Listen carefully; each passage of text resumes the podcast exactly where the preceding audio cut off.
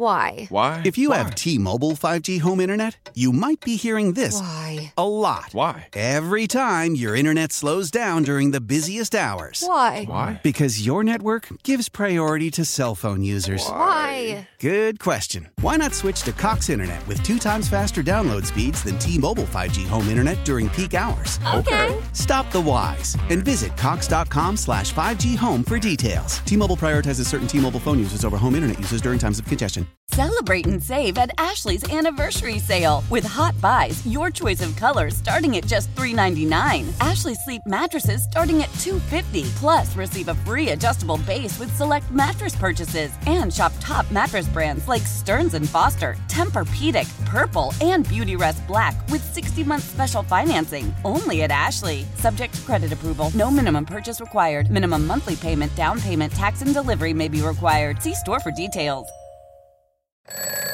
Wake up! Wake up! Mike Mulligan, Bears, Bears, Bears, Bears, football, football, football. You know what? I'd like to say you're wrong, Mully, but you're not wrong very often. David Haugh, That was one of the best questions you've ever asked. Yeah, I'm sure it's going to get an answer just as good. Chicago Sports Talk for your morning on 670 The Score. LaVine to Vucevic. Shot blocked by Jaren Jackson out of bounds. That's his third block shot of the quarter, and he sent that flying near midcourt. We go to Williams, turns the corner to the rack and a right-handed dunk, bringing the Bulls players off the bench. Vooch topside three, got it, none of a net. Here come the Bulls, big time. 68-61, Bulls by seven. Left wing Jackson for three, got it. Jaren Jackson Jr. his first made three in three attempts. He's got 16. He had 11 in the first quarter. Jaren Jackson Jr. is going to launch another three. Back-to-back threes for Jaren Jackson Jr. You got to be kidding me. Wow. He came in shooting 34%. Morant dancing. Morant with a wild shot and scores. Ball penetration by Ja Morant, creating, dancing, and finishing. He's got 30. And this game is over. Memphis stops a three game slide. In the meantime, the Bulls, in their efforts to win four in a row for the first time this season, goes for naught. Start your mornings with Mully and Haugh, 5.30 till 10 a.m. So we'll see how it plays out between now and Thursday. on 670 The Score. Just to confirm with you guys, today is Wednesday, right? It's Wednesday, right? Let's go. Mully and Haugh, Chicago Sports Radio, 6 7 the score. Good Wednesday morning. It is Wednesday. Mark Grote is here for Mully today. Good morning, Mark Grote. How are you? Good, Haugh. The Bulls just don't want to get back to 500. I mean, I was ready to reset with them. Like, all right, this will be their fourth straight win. They'll be 500, which is usually a good launching point. And, but no. Did that ruin your Wednesday night? Kinda. Kinda. Yeah. I mean, it was the only thing going that was interesting from a local You were watching the Hawks. You weren't going back and forth between the Hawks and the, Um, the Ducks. I know. You see, you even had to look at the sheet to find out Yeah. if they won or lost. They lost in overtime. The only thing I write down on my sheet for the Blackhawks when they play instead of score and details is Connor Bedard. That's what I write down. But every single Tankathon.com too. That might be a good uh, Can- tool. Can, can it be box. Connor? Uh, no, it was all Bulls for me last night, and then into the into the later portion of the evening, it became LeBron. So the Bulls lose to Memphis down uh, there in Tennessee, and I think we'll get to that in a moment. It was a newsy night, Mark Grote. It was a newsy night, and I want to start with obviously there's some things that have happened besides the Bulls, the local interest, obviously with the trade deadline tomorrow. We know what we're talking about, and we'll continue to look at that throughout the show. We got a great show today. But LeBron James became the all time leading scorer last night, and he did it with a step away uh, jumper with 10 seconds left in the third quarter. They lose that game. The game stops. Kareem Abdul Jabbar gives him a hug. You stayed up late to watch it. I saw it and then went to bed. And it was one of those things now that LeBron James becomes the all time leading scorer, surpassing Kareem Abdul Jabbar, 38,387 points. Now he is the greatest scorer of all time. What was your biggest takeaway from watching LeBron James make history last night? I mean, God, I'm so I I'm conflicted on it because I, I am a I'll say I am an admitted protector of the Jordan, and I know that the the all time points list really doesn't have to have anything to do with Michael Jordan because he was never the top. Sc- well, he was on individual years, but he was never atop that list. But unfortunately for me, David, and maybe this isn't fair to LeBron. Michael Jordan is the first thing that comes to mind when I think of LeBron James. Like then you start the comparing, and has LeBron James closed the gap? Is the gap the shut now? with Jordan. So that's the first. Like, if you want to know the first thing, I think it is MJ. Well, that is. is. the focus of most people in Chicago. That was the uh, place that Shaquille O'Neal went with LeBron James when they talked to the King. I guess can we call him the King now because he is the the king of all scorers. He's the king of points. He's the king of points. Yeah, fair enough. You're and that was what points. came up uh, post game when Shaquille O'Neal interviewed LeBron. Uh, you know, I'm gonna let everybody else, uh, you know, decide who that is, or just talk about it. But it's great. It's great barbershop call, uh, talk. You know, oh no, me, I, I want to hear you say listen, it, big Bron, fella. Bron. Listen, big fella. I, I, I want to hear you say it, Bron, Bron. Me personally, say it, Bron. I, me personally, say it you with know, your I'm chest, always, Bron, I'm gonna Bron. take myself. I'm gonna take myself against anybody that's ever played this game. Um, you know, but everyone's gonna have their favorite. Everyone's gonna, you know, decide who they who, who their favorite is. But um, I know what I've brought to the table. I know what I bring to the table every single night, and, and what I can what I can do out on this floor. So. Um, you know, I, always feel like I'm the best to ever play this game, but you know, there's so many other great ones, and I'm happy to just be a part of their uh, part of their journey. LeBron James with Shaquille O'Neal after surpassing Kareem Abdul-Jabbar. What will what would you expect him to say? Oh, he slid it in at the end. That will be definitely uh, on brand. Oh yeah. If you become the NBA's all-time leading scorer and you're asked in that moment on that night to put yourself in historical perspective, yeah, I'm going to say I'm the best. But he started off with humility and modesty. Hey, I'm going to leave that up to all you guys to talk about. And then at the end, he goes into, yeah, I, I would put myself up there with the greatest of all time for but sure. You get that, absolutely. Right? And you know what?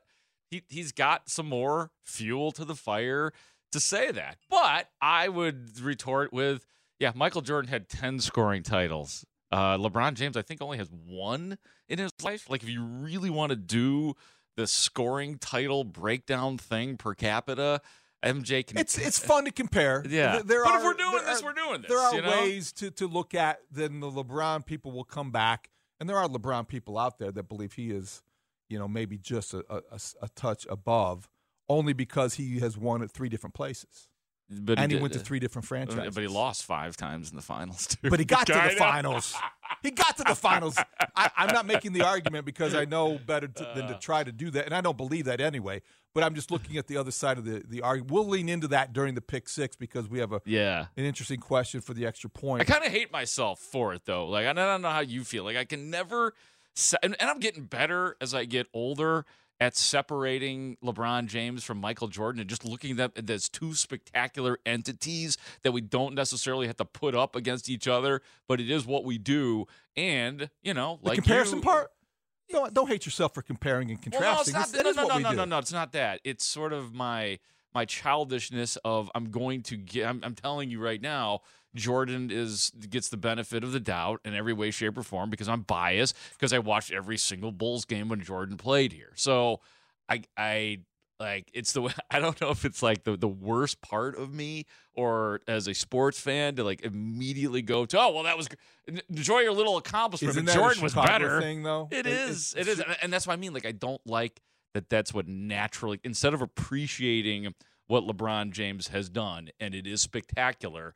My meathead Bulls brain goes right to, oh well, Jordan had ten scoring titles. Jordan had six MVPs in in his finals and won them all. You know, it goes on and on and on with what Jordan the accomplished. MVP. Well, actually, what it, it's a fun comparison, and I, ne- I never begrudge anybody from claiming one guy is greater than the other. You, everyone is entitled to that opinion.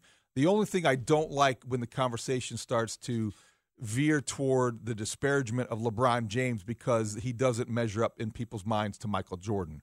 I don't think that's always fair because LeBron James, for as long as he has been in the spotlight, for as long as, and he's been continuously there for the better part of the last two decades, for as long as he has been in the spotlight, he you don't have to like everything that he says and all that he represents necessarily in terms of his opinion, but he has handled himself remarkably responsibly. And that is to be commended. I think he is somebody who who has been professional. He is a, a consummate businessman. He can be shrewd. He can be calculated, but he's never been to me. I don't think he's embarrassed himself in a way that somebody who has had as many opportunities to embarrass himself might. Mm-hmm. Given his status and stature, well, and especially coming off of another tantrum from Kyrie Irving, another episode. Thank you. You know what I mean? Like you think it's... of a, a, guy like that, and like some of the crap that James Harden has put teams. Through. Like I think of Kyrie Irving and James Harden as like the antithesis of LeBron James. Like just bad for. Like I, will say, I, I don't mind saying, I can't wait until Kyrie Irving's skills start to drop and he's no good anymore. Like straight up, he's a pain in the ass wherever he goes, whatever he does in the NBA. And you know, then then you juxtapose that with what LeBron James and, has done. You're, to your point. point, and the Mavericks deserve everything that's going to happen to them in the next 18 months because something will. They're going to get it. They will get it. Yeah. So I don't want to make this necessarily a celebration of LeBron James. I know better. I'm looking outside. We are in Chicago. Yeah, yeah. They don't want to hear all that all I morning. do think the comparisons are apt, and we're going to oh, have some fun with the pick six, looking at LeBron versus Jordan, and I understand why it was the first question that he was asked by by Shaq. That's a great. They did a great job handling that whole story. Oh, absolutely, absolutely. I'm they glad it's over though. Oh yeah, yeah. The, the idea that like people are saying, well, he might pace himself and do it and like come on like that that that's ridiculous. That's making a mockery out of him so good for good for lebron to score what did he end up with 38 points last night although his squad his squad lost last dustin night. looks pained. Well um, do you want to do this now or late i mean so he scores his he needed 36 yeah. to pass him. Right. 36 behind. Yep. He does that with 10 seconds to go in the third. Three quarters. He finishes mm-hmm with two more points. Ah. And they lose the game. They lose the game. They're not in the playoffs in the West right now. They're very bad. I, I mean, bad team. There's not a chance in the world that if Michael Jordan was about to set a record like that, number one, that the Bulls would have lost that night, but, but, and number two, that he would have scored two more points. In fairness, in the fourth quarter, maybe Dustin. In fairness, though, LeBron is on a team that is the equivalent of one of Jordan's 80s, mid 80s teams. They're bad. They stink. I'm not going to hold it against the entire everything that happens to the Lakers against LeBron James at the stage of his career. They they shouldn't beat the Oklahoma City because they're not good enough to. And two more points, I get it. Yeah, you would have won. Two more. That's the pro. my problem with it is that David. It's the. It's not even that they lost. You're right. The team's not good. The roster's no good. But he scored 36 in three quarters, and then scores two more points in a game that his blows. team lost by three. He's not a good player. No, that's again. I'm not saying that either. Yeah. I'm not. No, I know. You're like me. You're, no, you're kind of like you. me. You're right. like me. Like but K.C. uh, Johnson wrote a great column this morning and I had to think about it this morning. Is like it's the first thing I read, second thing I read this morning. I was waiting for the shower to warm up. TMI.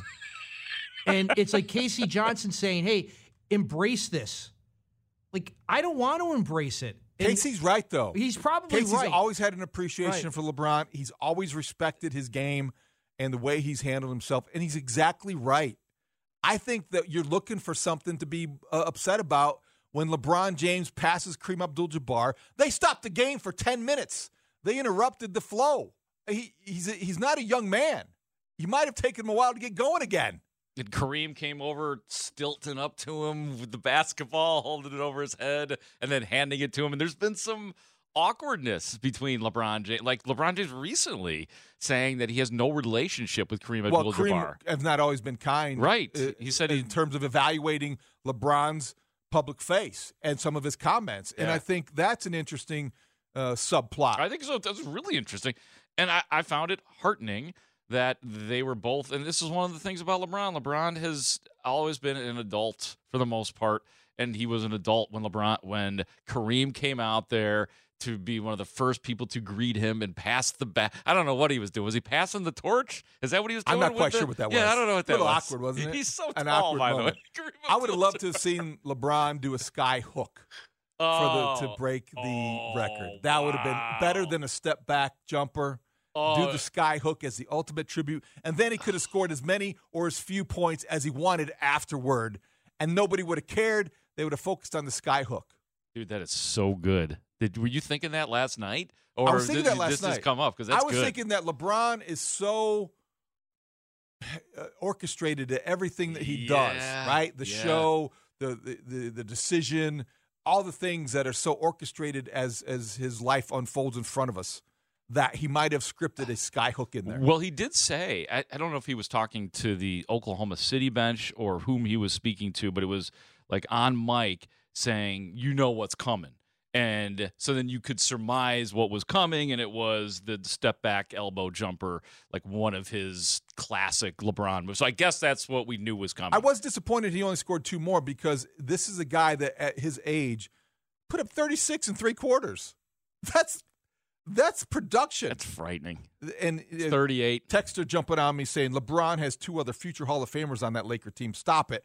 Look, that's not the Russell Westbrook that made himself into a Hall of Famer. Oh, Jesus. I mean, and like, Anthony Davis has one good leg. If, if, if any fan base right now can relate to all stars underachieving, it's the one that plays in Chicago. Yeah, thank you. Yeah. Dustin, again, pained about everything I've yeah. said this morning so far in 17 minutes has created an anguished no, it's, look it's on LeBron, his face. It's LeBron. I mean, you you gotta like that I'm here today because yeah. you and I are seeing the same. There's nothing alarming about you today at all, Dustin. Dead blood. I'll tell you right now. No, it's all good. You and I. Look at me, Dustin. You and I were on the same page. I appreciate yeah. it, Cody. Yeah, that's all right. All right. You were looking down like like you didn't want to listen. all right. We we will get to plenty of LeBron comparisons. Look in my eyes. I, look, look at, me. me. when I talk to you. hey, you. Look at me. Look at me. Look I'm, at me. I'm looking forward to the Jordan question and how you answer that in the pick six and extra point, Grote. So that oh yes, good. I'm glad wait. you're here today. Also, big news last night. Sad news um, after uh, the LeBron ceremony. Uh, we learned in Chicago that we lost a sports and business and civic icon. Andrew McKenna died at the age of 93 years old.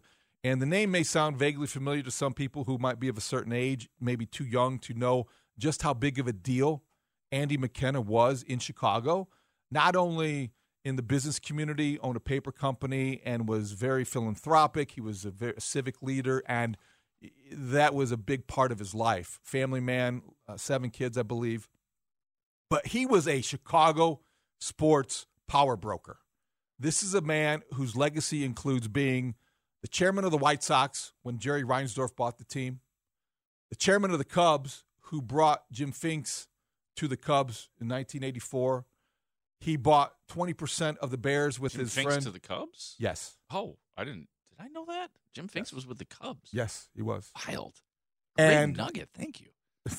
just I'm here for you, yeah, Brody. Yeah. Then bought 20% and owns 20% of the Bears along with Patrick Ryan from mm-hmm. Aon. Sure. So he has 20% ownership of the Bears, which is why George McCaskey issued a statement um, sending his condolences to the family last night.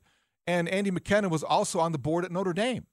So when you look at the reach that he had, and you knew if you covered sports in Chicago, the power that he wielded, you knew that you wanted to know Andrew McKenna. And he was somebody who whose presence was felt, and he was kind he was funny, and he was impactful. So, condolences to the McKenna family because he will be missed by a lot of different people, and his absence cannot go overlooked, even though it's not controversial. There's nothing about it that we can, there's no hot take about it, but you do feel uh, a sense of loss in Chicago because Andy McKenna was as class as they came. I do have a hot take on Andy McKenna. He's living the he lived the dream. Like if you if you're somebody who earns their money and obviously made millions in his life, and then he's like you know what I'm going to do? I'm just going to invest in Chicago sports. And you know what? Notre Dame too. So that he's he's living the life like a lot of sports fans probably think, you know, if I was rich, I would buy the bull. Like he's got it right. He's like, I got all this dough. I'm just going to do a little bit here, a little bit there. He enjoyed his role. Good for him, man. Yeah. Good for him. He did and he had a, he had a hand in a little bit of everything.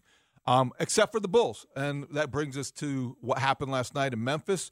Bulls fall short you know, Grote, the first half, you thought, well, okay, second game, they looked a little bit sluggish, and you expected maybe them to start slow, and they did.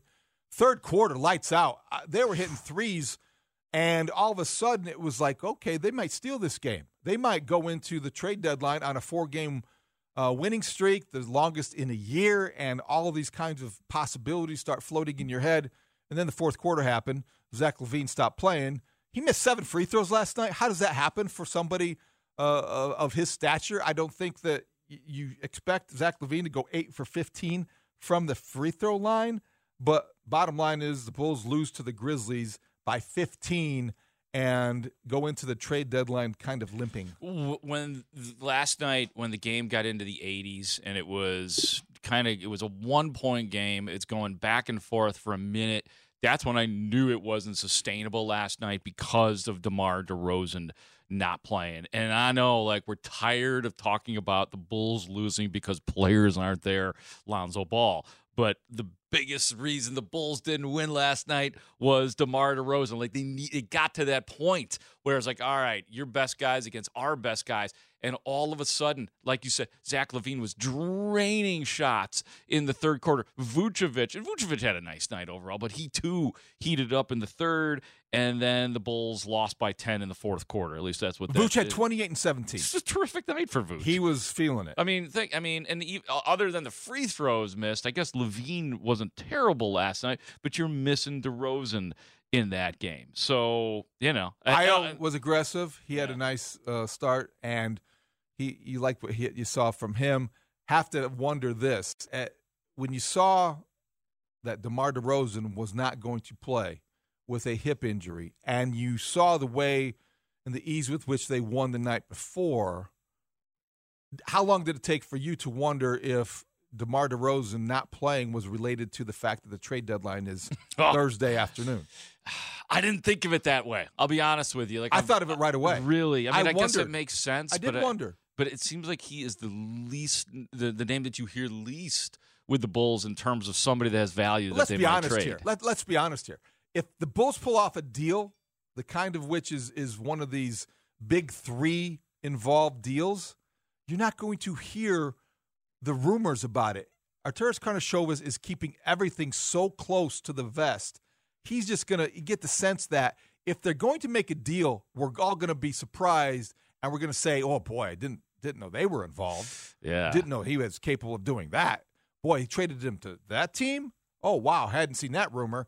This is a guy that's not going to show his cards. Well, then then maybe you answered the question. He's not gonna he's not gonna show his cards by not playing DeMar DeRozan. So that would be showing his cards. And I guess I guess the cards now say that there's no way Vucevic will be traded, as he had a full night last night. Same with Zach LaVine. I don't think they're going game to game with this though. Yeah. You as Billy Donovan said, we'll get to that quote later. You know who you are after 50 games. It's not like they're going to like sit down and watch the, the, the Grizzlies Bulls game and say, I, I w- whatever happens tonight, that will dictate what I do on Thursday. I don't think that's it's, the case. You know, it's such a great question you just brought up. Do the Bulls know who they are? I mean, th- that's the question for Arturas Karnisovas. Do, do they know who they are and they're they're accept and they're waiting to maximize what they are? Or is it do they know who they are and it's bad and they're going to blow it up whether it's at the trade deadline, which I doubt, or after the season. I, I really wonder deep down inside. I know what they want to be. They want to be a team that can win a playoff series. They want to be yeah. a team that goes deep.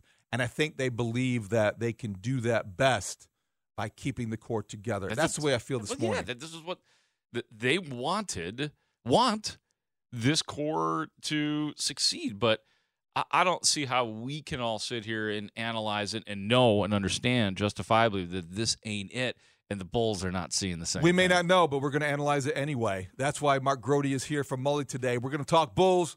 We're going to talk Bears. We're going to talk Super Bowl. Patrick Mahomes was talking again about the Bears on Tuesday. We'll hear what he had to say. We'll cover it all in the Pick Six, which is next. Mully and Haugh, Chicago Sports Radio, 670 the score. Look at me. I'm the captain now. How powerful is Cox Internet? Powerful enough to let your band members in Vegas Phoenix, and Rhode Island. Jam like you're all in the same garage. Get Cox Internet powered by fiber with America's fastest download speeds. It's internet built for tomorrow, today. Cox, always building better. Cox Internet is connected to the premises via coaxial connection. Speeds vary and are not guaranteed. Cox terms and other restrictions may apply. Analysis by Ookla Speed Test Intelligence Data. Fixed median download speeds. USQ3 2023. Celebrate and save at Ashley's anniversary sale with hot buys, your choice of colors starting at just $3.99. Ashley Sleep mattresses starting at $2.50. Plus, receive a free adjustable base with select mattress purchases and shop top mattress brands like Stearns and Foster, Tempur-Pedic, Purple, and Beautyrest Black with 60-month special financing only at Ashley. Subject to credit approval. No minimum purchase required. Minimum monthly payment, down payment, tax, and delivery may be required. See store for details. Old Man Winter here. If I had it my way, it would stay winter all year long. Short days, wind chill, black ice, and a good polar vortex. Oh, heaven! Wait, is it getting warm in here? Your cold snap is over, Old Man Winter. Spring has arrived. Spring. Spring is here, which means it's the perfect time to get away in the Hyundai you've always wanted. Visit the Hyundai Getaway Sales Event, where you can get great deals on all of our award-winning Hyundai models, like the tech-filled Tucson and Kona, as well as the spacious Palisade. Enjoy wherever you go with the peace of mind that comes with America's best warranty and three years or 36,000 miles of complimentary maintenance. But hurry in, these deals won't last. Add more joy to your journey at the Hyundai Getaway Sales Event. Now get 0% APR or up to 1500 bonus cash on the Hyundai Tucson. Now, during the Hyundai Getaway Sales Event. Offers end soon. Call 562 314 4603 for details. It's Pick Six with Mully and Haugh, where we debate the top six sports stories of the day and then open it up to you, the Chicago sports fan. Call us at 312 644 6767, or you can tweet your thoughts at Mully Haugh. Pick Six with Mully and Haugh starts now. Now that the Bulls are officially done playing all their games before tomorrow's trade deadline, what is your recommendation for AK to proceed? One, blow it up. Two, add a strategically but keep the big three intact. How different is what you're recommending and what you expect the Bulls to do? Well, the pick six is brought to you by Finishing Chicago. All great finishes start with finishingchicago.com. I think the Bulls at this stage of the season they really are who they're going to be. And that is a bundle of inconsistency. A collection of players who, on one night, are going to look like they're capable of winning the Eastern Conference, and on the next night, look like they belong in the lottery. You just don't know. You just don't know because they don't protect the basketball and they do things that defy logic. I have no idea how Zach LaVine can, on uh, the third quarter, hit a shot from 35 feet, a deep three, and then finish 8 of 15 from the free throw line. That is indicative and reflective of everything that is maddening about this Bulls team. So, I don't know that you I would be against them blowing it up, but I don't think it's realistic. I don't think that's in AK's nature. I, he has made some bold moves, but I also think he wants to see it through. Yes, Vooch is out of contract at the end of the year. The one thing we haven't considered or really discussed yet is that what if they want to bring him back? What if they want to bring in uh, bring Vooch back as an unrestricted free agent, meet his price, and keep and run and run the whole big three back next season because they can. I don't know if that's the case. I think that's what they're going to do. I think that's what I would do. I would try to add strategically. I don't think, upon further review, that I would blow it up. they are so maddening to watch last night. I mean, 14 points to start the quarter. Well, number one, down double digits at the half. A fantastic third quarter, a fantastic night for Vooch. And at one point, I'm thinking, boy, who needs DeRozan? You know what they need to do? They need to really just keep feeding the ball into Vooch. I mean, th- this other team's got this Ja Morant guy who's, uh, you know, a top five talent right now in the NBA. And look at what the Bulls are doing. And then the fourth quarter came and another 14 points. I, I don't know if AK knows what to do. This team is so hard to figure out. I, I, it's it's absolutely maddening, and, and I think uh, to me a, a, flare went off. David, you and I texted. You mentioned it in the first segment of the show this morning. You know, uh, just DeRozan sitting out with a sore hip on the eve of the trade deadline. oh, just curiosity. Ma- just just makes me just makes me wonder. Just makes me wonder what is going on. Yeah, with you know DeRozan out last night again. I thought another opportunity blown for Zach LaVine last night. It seems like he has had these opportunities this year when DeMar DeRozan hasn't played to be the guy who you get on and you win with. And just in that little microcosm last night, LaVine couldn't. He got hot in the third and then made what I thought was one of the biggest turnovers of the game. I think it was in the fourth quarter on an inbound pass. He gets it, turns it over, and Memphis scores on the other end to make it 90 to 82. And I just use that to kind of set up these questions. Blow it up. Yeah. Yeah, I don't I don't see them blowing it up at the trade deadline. I don't think they're going to do anything dramatic. I think that if they do do stuff like that, it's going to be at the end of the season. Um, so I I hate it because it's it's frustrating and a conundrum that we're all dealing with when it comes to these Bulls. They got three legitimate All Stars on their team, four if you want to throw Andre Drummond in, and they can't get it. What's the team. ceiling with this team? As constituted, what's the ceiling? I, I, think the ceiling is maybe they could win one playoff series. Okay. That's it. Yeah. That's a great question, Haugh. About midway through the Super Bowl week with the Bears sideline reporter, Mark Grote, in the house. Bears. What is your favorite Bears related story or connection to the big game this year? I, and if you want, what's oh, your oh, least favorite? Thanks. Um, it's Matt Nagy. The Matt Nagy story, I think, is, is great. I can't get it. favorite or least favorite. The favorite. That's your favorite? Favorite. David, let me explain to you why, okay? South Africa okay, trip? No, no, look at me. Here's what it is. Here's what it is. I everybody nobody has closure yet with Matt Nagy. We're still I think we talked about this the last time I worked with you. That we still have not gotten over because you know why? Why? Because the NFL doesn't stop. There is no time to get over it. And it all happens so fast. He's gone, the breakup occurs, and then you bring in the new Matt and the new Ryan, and then here we are at the Super Bowl, and we have to go back and we have to relive.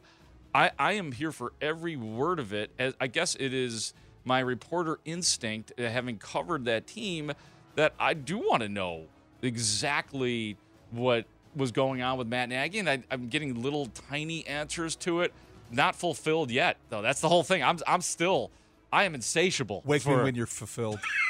you don't care about Matt Nagy. So that is, that must be the story you hate, but we'll find out. I don't really hate any of the stories. I like Robert Quinn too as as the runner up because you know Robert Quinn is my guy. He's your He's guy. my guy. He's like my friend. Yeah. Bears. I forgot about Robert Quinn until NFL opening night and a couple of Chicago media types catching up with him. I, I, forgot that he was on the field. He, he's not my Bears all-time leading sack Whatever. record holder. Okay, he's just just not. Grote, you and I are going to disagree. Yeah, I do. I love Dick Dent, but come on. on that one. Um, yeah, I love when he came on the score and he was promoting like furnaces and wouldn't speak a word about football. Only wanted to talk furnaces. You talk about Richard Dent? Yeah, that was. oh, you have to go, go back and listen. I did an interview with him two years ago that was an all timer. It was during the pandemic, and I had him on for like an uh, almost two hours. Come on, oh, I remember yeah. that. It was incredible. I remember that. You blew yeah. the clock and everything. Oh, we blew yeah. the clock, and it was just going on. Like I was like, oh, I don't think it was Sean Sears producing. He's like, hey, can you try the twenty break goes by, the forty break goes by, because Dent was just dishing, and I'm pretty sure he was sipping red wine. You know how many public service announcements you had to cancel that day? Oh my god. Buckle up, it's the law. I got a I got a bill for four thousand five hundred thirty two dollars the next day for, for banging through all the breaks. okay, so, so sorry, I'm sorry. Go ahead. My favorite and least favorite story ahead of yesterday was Matt Nagy because of See? what Grote said. See? And I think you could have both. But after Patrick Mahomes saying, well, maybe my dad is having a little, maybe too much Patron every time I score a touchdown, and he's a little foggy on exactly what happened. So I found it interesting. He was told, according to Mahomes, the player, that if the Bears took a quarterback, but they weren't planning to take a quarterback, he would be the quarterback selected. So he cleared that up, and I'm glad that there were uh, Chicago people with boots on the ground because we said right? I, I had said, I think last week, I said, I hope somebody from Chicago during one of these sessions can get Patrick Mahomes like a follow up to that, and we got what we asked for. So that's my favorite story right now. But it's only David. It, it's six ten in the morning on Wednesday. We still got a couple of days. I respect where you both are coming from. I'll start with my favorite, then I go to my least favorite. My favorite isn't a person or a player as much as it is a concept in terms of the Bears connection. I'd like to see what Jalen Hurts has done, and I like to compare what that means in terms of Justin Fields' potential. I like the parallels, even though it might be a bit of a reach. I like looking at the Eagles and envisioning that's what the Bears can be. That's who, who that's who the Bears want to be when they grow up. You have Justin Fields get making a step next year that is similar to the one Jalen Hurts made. I like those comparisons. They have very similar statistics. Running the football, uh, they both carried 160 times this year. They're both similar in makeup. I like those parallels. I like that comparison. That's my favorite Bears related theme for this Super Bowl because you can lean into it and it's about looking ahead. I hate looking back. Mm. I'm enough. I am done, so done with the Matt Nagy stuff. Why do people care what he has to say? I, I like Matt Nagy. If he was at a bar, I'd go buy him a beer and sit down next to him and we'd have a good conversation because he's affable, he's likable, but I don't care what went wrong. Why? It Don't went wrong, dude. We he's spent, gone. We spent Grote. year He's after gone. dude. We And- spent year and- after year after year, day after day, And, and trying to figure out what was going on. The 2017 draft, please. Don't you want answers? We're still to- to- breaking down the 2021 draft. That was so long ago. I don't care about which Mahomes thought they were getting a phone call from Ryan Pace. Dave, there I needs really to be am done with indictments. There needs to be indictments. No, they're not, handed down closure. for crimes of I, the past. I'm so done with that stuff. But Let's look ahead. we- Stop looking back. Dave, we talked about that stuff every day, trying to figure out what was going. Why couldn't Yeah. he? Why couldn't he develop We did. Mitch Trubisky? we beat it to death. Why could? But we never got. And it's dead. uh, we still don't know. Dead. I still don't know how Matt Nagy felt about Mitch Trubisky or even Justin Fields, and I know he was fluffing him yesterday. But I, I- I- we don't even know half the story yet, Haugh. So buckle in, pal. I mean, 100%. There's no question about that. Okay, an NFL hypothetical. Who has a better chance of becoming a head coach quickest? Luke Getsy, the former offensive coordinator coming off a 14 loss season, or are we allowed to say his name, David? I don't or are we going to get a fine in the tip jar? Gonna set him off. MN, He's he's steaming out That's of his okay. flannel No, right oh, now. We can, we the can former project. and in the past, and don't want to hear about him, Yeah. Bears coach fired after a 34 and 31 record, will both eventually be head coaches in I'm- the NFL. I'm fine with spinning ahead, looking ahead, Oh, and, and projecting. Mr. Futures and over predicting. here. Yeah. I- Oh, it's progressive. I don't know if Matt Nagy is going to be a head coach again. I, I was more curious about that aspect of the interview if it came up. And I'm looking forward to talking to Patrick Finley at 9 o'clock, who was there front and center. Hi, Pat. Because I think that if I'm Matt Nagy, that's the main reason I went to Kansas City, to reinvent myself. I don't care about what went wrong in Chicago. We all lived through that. But I think Luke Getsy is the guy, the answer to this question. I think he is the, the most likely to become a head coach, even if the Bears don't have the kind of playoff success that they may, typically need for a coordinator to get a promotion. I think that he's considered an up and comer. He could interview well, and he if he commands the room during those interviews, he's going to get hired. His future is tied to the progression of Justin Fields, and I do think that Justin Fields could progress to the point where Luke Getsy gets a head coaching job. We have to want it to be Luke Getsy because David, I do think not only are they connected, but if if Justin Fields does well, that's going to be good things for Luke Getsy. You know, let's hope we get in a situation where we can bring up the dreaded question: Should we fire Matt Eberflus so that Luke Getsy doesn't get away? Okay, Should, like, let's hope that that's a, a conversation that we can have right here on the Mully and Haugh show. But um, I, I, you know, I would be shocked if Matt Nagy got another chance. The only the, here's the only way I see Matt Nagy getting a chance is um, the current offensive coordinator takes some advice from others, the enemy, and he goes somewhere where he can actually be the play caller because Andy Reid is clearly the guy with the laminated sheet. And then Andy Reid says, "Okay, you know what? Hands off, Matt. I'm not going to hold a laminated sheet. I'll have a little a little little reporter's notebook with a pen like Matt Eberflus does. Here's my laminated sheet and you can call plays." And if that works out, then maybe. But I, I don't see a scenario where Matt Nagy is a head coach in the NFL. I could see him in college. I could see him in college. Let's face it, the Arena League is back. Arena Stay, football. off, stay, stay the quarterback coach of Patrick Mahomes if you're going to do that. Imagine Mahomes in that league. All right, let me set you guys straight here, real quick, on all this stuff here. Um, look, Matt, Na- and I've been predicting this uh, on the air. You may or may not have heard it because I'm on all sorts of different times. So I'll just say it that I believe that Matt Nagy will be the next head coach of the Kansas City Chiefs. I believe that he will succeed Andy Reid someday. No matter how much he's hated around here, and clearly we are learning how much David Haugh hates. That's so wrong. Hates Matt Nagy. I hate the idea of revisiting the past You hate Matt Nagy. and relitigating that tenure. But I, I, I like your hot take there. Let your anger out, young Jedi. But I, I do, I, I seriously think that, that that is a prediction that will uh, hold up. And look, hey, Matt Nagy, no matter what you want to say about him, the dude is a salesman. I mean, he sold us. He, he is a you know gregarious personality who sells himself well. He in, obviously interviews well, and they love him in KC. So I do believe that he will be a head coach. You think he sold his house?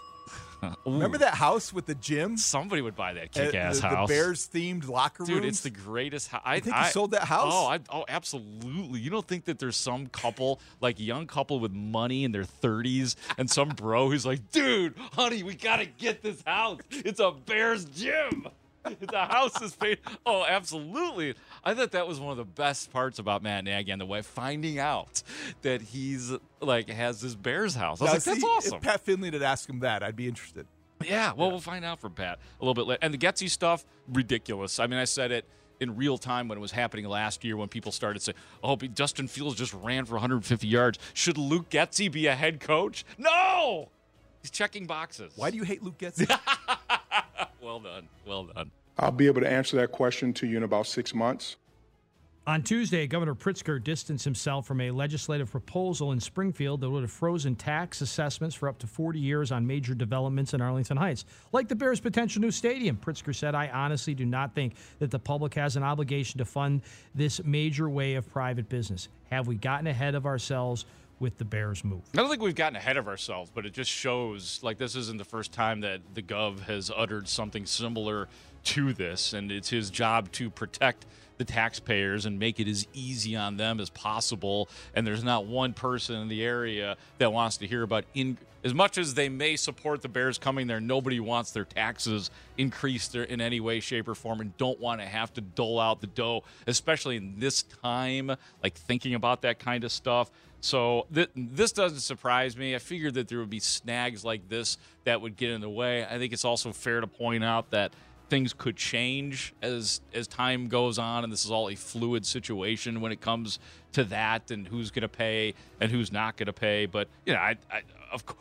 It's the it's the agonizing part of this process when it really gets down to it. It's fun to talk about the, the advantages of the Bears moving to Arlington Heights, but it's not fun to talk about the financial logistics and hula hoops that gonna, the Bears are going to have to go through and the public and the governor and David Haugh.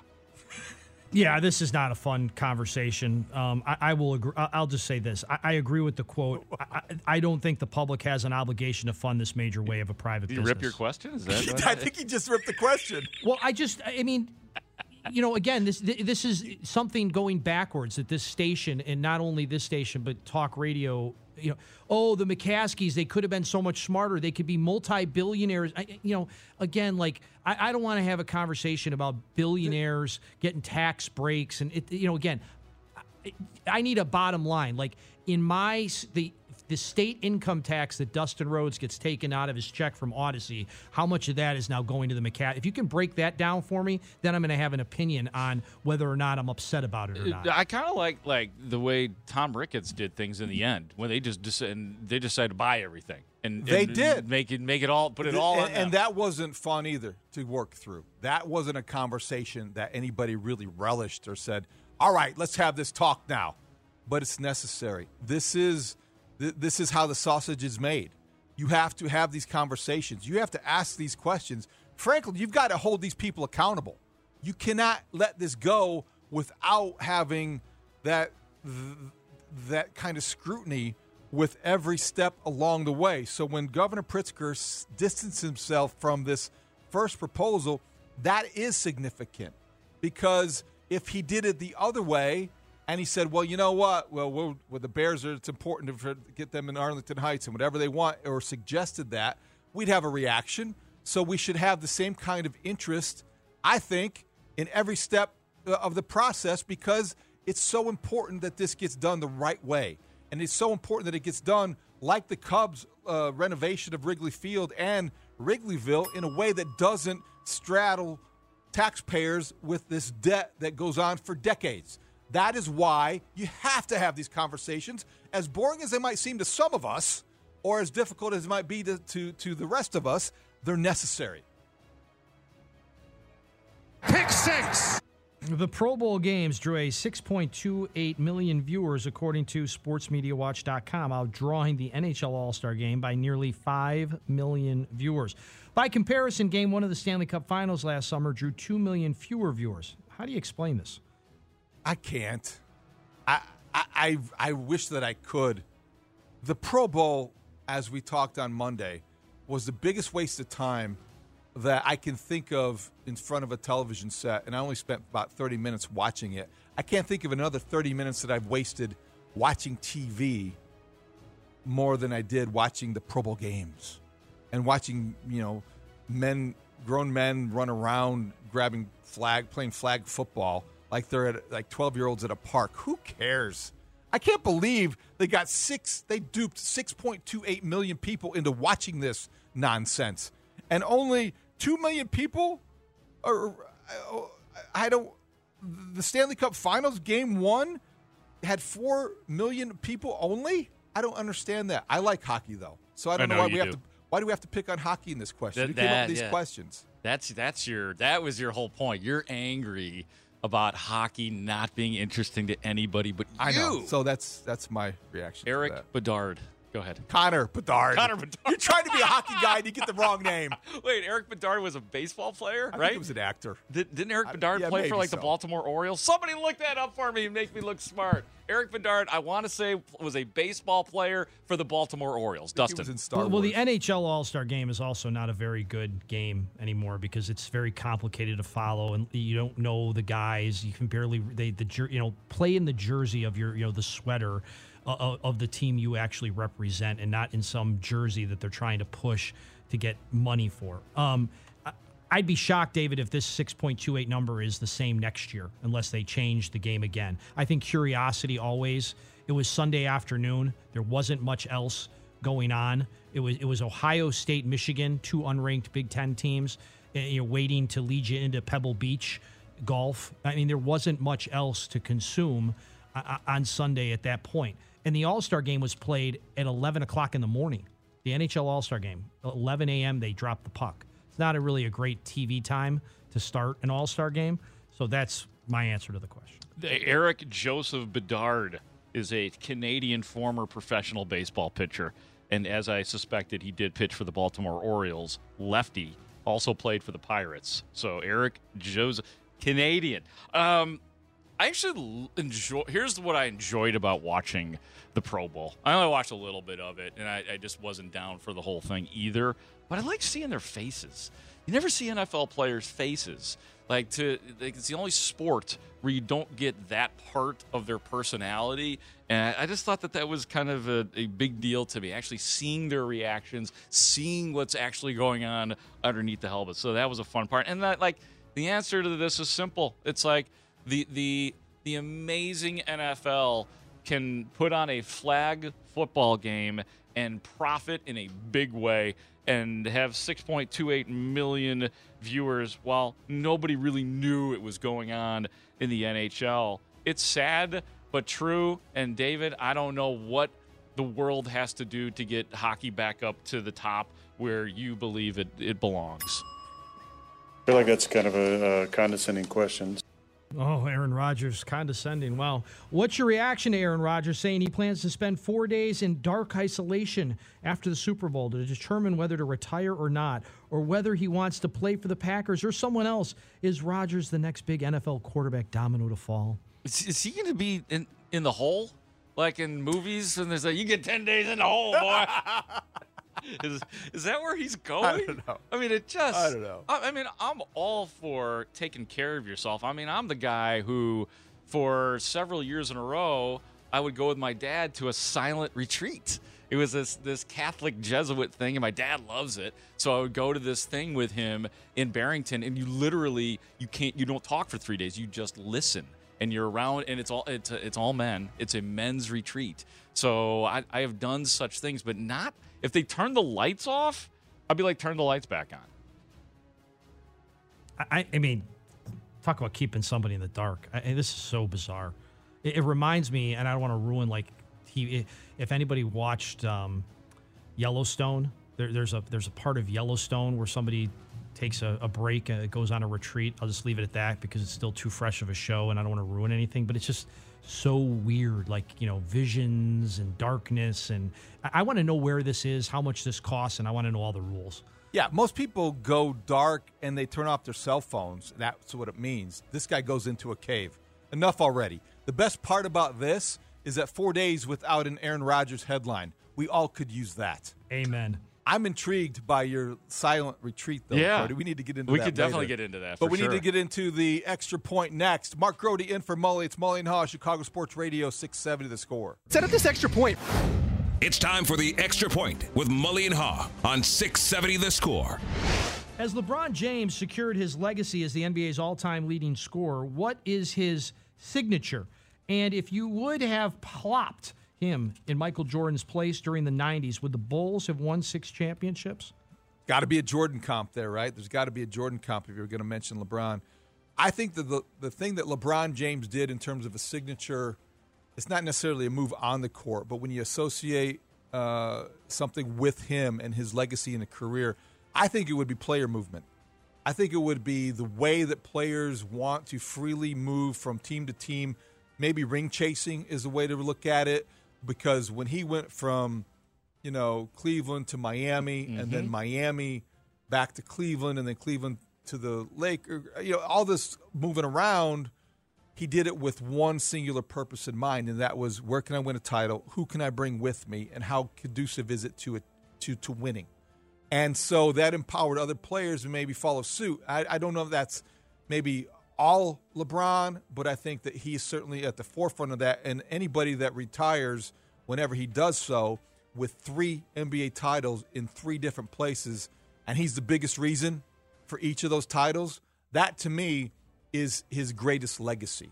He doesn't have a signature move. He doesn't have a sky hook. He doesn't have the the Dirk Nowitzki jump shot, as he referred to, you know, the, the, the style or anything like that. The tomahawk dunk on the the breakaway might be as much as much as what we, we know him for, and that's what he referred to as well. As for plopping him in the midst of the Bulls dynasty, that's an interesting question because does he go away for two years, like or two seasons, like Michael Jordan did? Would LeBron have played the entire decade? And how many would they have won if he had been in Chicago at the time? It's a fun hypothetical. It's unrealistic, but I don't know that he wins six. I think he might win four or five.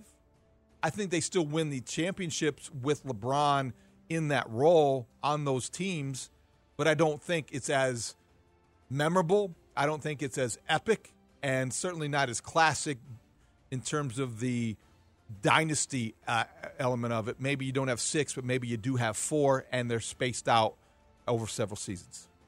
He's a great competitor.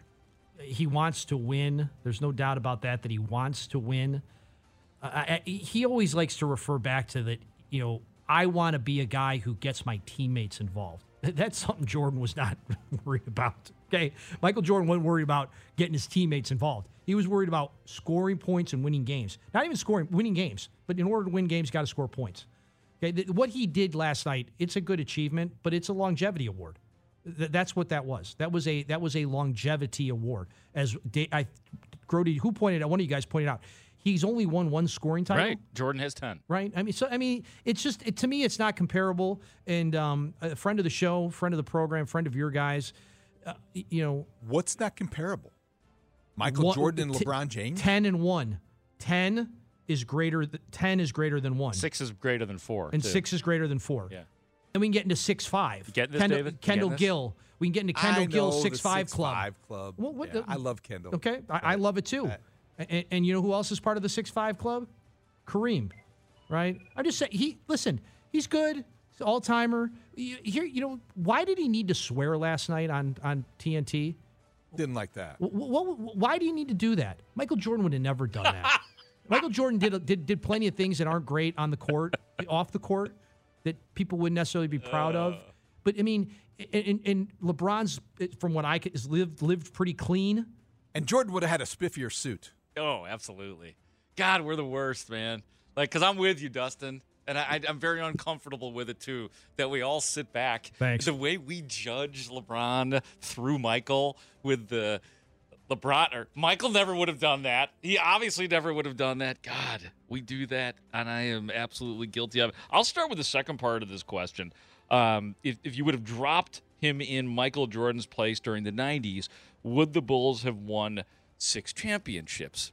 And this this come back ironically because he's now the all-time points leader. Is LeBron would have had to score a lot more than than he you know to the point of having just one scoring title. He would have had like See, that's why I- I- would have had to pick up Pippen, and I don't know if that would have been. Well, and, and, but that's why I resist your comparison, like ten to one. LeBron James never did. He never scored that much that often because there were other aspects of his game he wanted to develop more. He never really considered himself, as he said, a scorer as much as he was a facilitator, a playmaker. Here's another thing that I wonder too. Like if you're going to play the what if game, would would LeBron have been better with that group of misfit Bulls when he first came? Like when Orlando Woolridge was there, and what was it? Dave Corzine was still there at the end of his career. Uh, the David Mont or David Greenwood and all these Quintin Dailey. Like would would LeBron James have restored more order with that group, getting them more involved? I think that's interesting to look at that as well. Um, LeBron James securing his legacy as the NBA's all-time leading scorer. What is his signature? Man, size and strength. If that if that can be a signature, I mean, we've never seen anything like that in terms. I mean, I mean, know Magic would to to some degree had had that frame, but not close to LeBron. So size and strength. And I also thought that after what he did going to Miami, it was really well put by you that he did kind of make it okay to put together super teams. I mean, team guys were doing that, but he made it okay to to do something like that. But coming back to Cleveland and winning that title after what he did in Miami, that to me is is was signature stuff. That was the biggest one Uh, yet. Absolutely. Yeah, that was his probably crowning achievement going back to his hometown. What do you think? Would LeBron have won six titles with the Bulls in the 90s? Also, what should the Bulls do as the trade deadline nears tomorrow? We are within, oh, uh, about 36 hours or closer than that the, to the NBA trade deadline. The Bulls losers last night, three game winning streak snapped. What should they do now? AK on the clock. Give us your thoughts. 312 644 6767. Mark Grote in for Mully. It's Mully and Haugh, Chicago Sports Radio, 670 the score. I don't necessarily feel like we're like ways off right now from where we were last year. I really don't. Even though the records flipped a little bit because some of those games went our way. And I think for Arturas, he's not looking at, oh, Memphis, oh, Portland, oh, the Clippers, boy, you know. No, I think he's looking at it from a, a very overhead view you know, of, of, the team. And to your point, I, my guess would be that it would have to make sense to help our team get better and make sense in terms of the deal and you know what, what would be going on and all those kind of things. Uh, but I do agree with you that that that we, I, I mean, you know who you are because we know where we get, we know the things we got to get better at. You know, and if you don't know who you are, you don't know where you need to get better. Welcome back, Mully and Haugh, Chicago Sports Radio, 6 7 to the score. Mark Grote in for Mully today. That was Billy Donovan talking about the trade deadline, which is Thursday afternoon, and where the Bulls might be headed and what they are thinking at this stage of the season. He's right. You get 50 games in, you got to know who you are. I don't think anything that's happened in the last week, in retrospect now, Mark Grote, they won three in a row. They lose last night in Memphis. I don't think that AK sitting down before tip off and thinking, well, what I'm going to watch over the next four quarters is going to dictate the course of my trade deadline. I don't think he's thinking if Vooch hits a three, I'm blowing. I'm not going to blow it up, or if he misses and Somebody else rebounds, I'm blowing it up. I don't think it's that close. They've got to know what direction they're headed, and I think their activity or inactivity or the lack of trade rumors might reflect that. So my sense is that I would be surprised. I would be very surprised if they blow it up, as they say, if one of the big three is on the way out. I would be shocked. So you think they they they know who they are and they like it? I think they know who they are and they're going to try to supplement that. I think they know who they are and they're going to try to improve Well, well, that. you know, go- when you are inconsistent, you can do a couple different things. You can get frustrated and start over, or you can accept that reality and try to improve it. I think they're going to do the latter only because this is a regime that when they took over, what did we want them to do? Be bold, be aggressive, make change. They have been. And they have been. So I don't know that they pivot from, let's look at the Vooch trade. Disastrous almost. Two first round draft picks. He's been he's been kind of a guy he'll get you 28 and 17, but I don't know that that's worked out as well as you had hoped.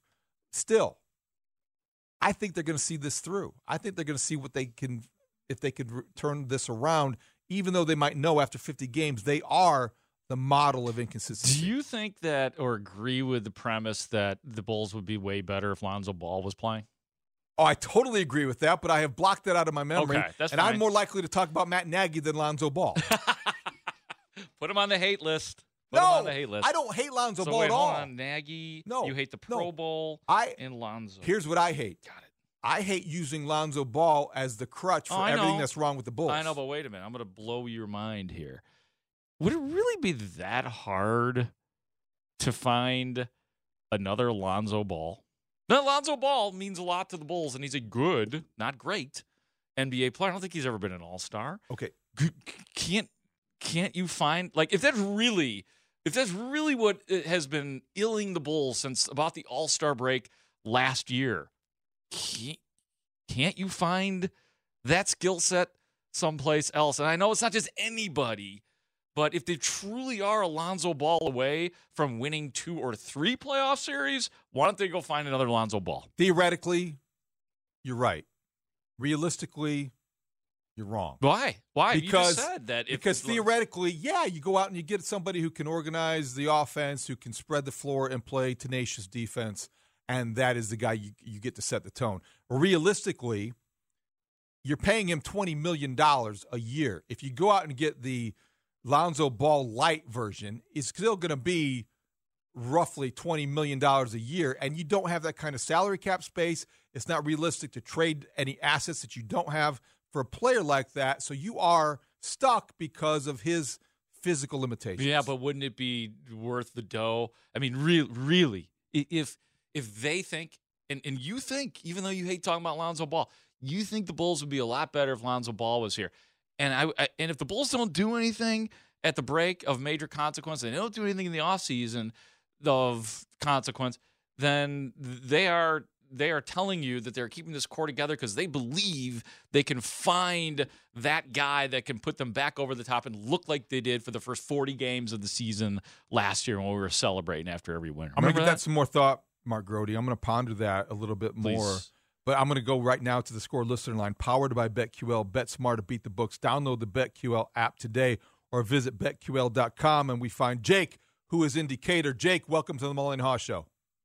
Hey, great conversation this morning, guys. I'm really enjoying it. Thanks, Jake. Yeah, hey, uh, I think inadvertently, in, in my mind, when you were talking about, you know, LeBron James jumping teams, chasing rings, and it, you know, it wasn't just him. You got this whole deal going with Brady. You know, Rodgers. I want to go in the dark for four days. Who cares? Whatever. But like Brett Favre, all these guys, nobody wanted to hang it up. But Jordan's the only one that ever hung it up because he wanted to play a little bit of baseball, wanted to do what he wanted to do, and then came back and was a champ three more times these other guys that's what everybody wants and i think michael jordan inadvertently started this you know guys not wanting to hang it up they're going to go to this other team or i'm sick of playing for this i want to go like odell beckham jr just ring chasers Jordan did it, but he did it inadvertently. Does that make sense? I, thanks for the phone call, Jake. I think that's interesting because essentially what he's saying is that Michael Jordan was the first proverbial ring chaser, except for he was chasing it back with his old team. Mm-hmm. He was going back to play, back to Chicago, back to the Bulls because that was the clearest path to a championship, which is what maybe other players saw in the decades to follow, and they thought, well, geez, if he can, if he can orchestrate this return, if he can choreograph this championship, so can I. Yeah, yeah, no, I mean, and it makes me wonder too about LeBron. What I was thinking, I know he wants to see you know Bronny play and play. So LeBron's 38. He scored 38 points last night. He's still a terrific player. Is he gonna is he gonna make it to where Tom Brady wanted to go? Because Tom Brady wanted to be the guy that played professional sports until he was 45 years old. How how old do you think LeBron is going to be when he retires?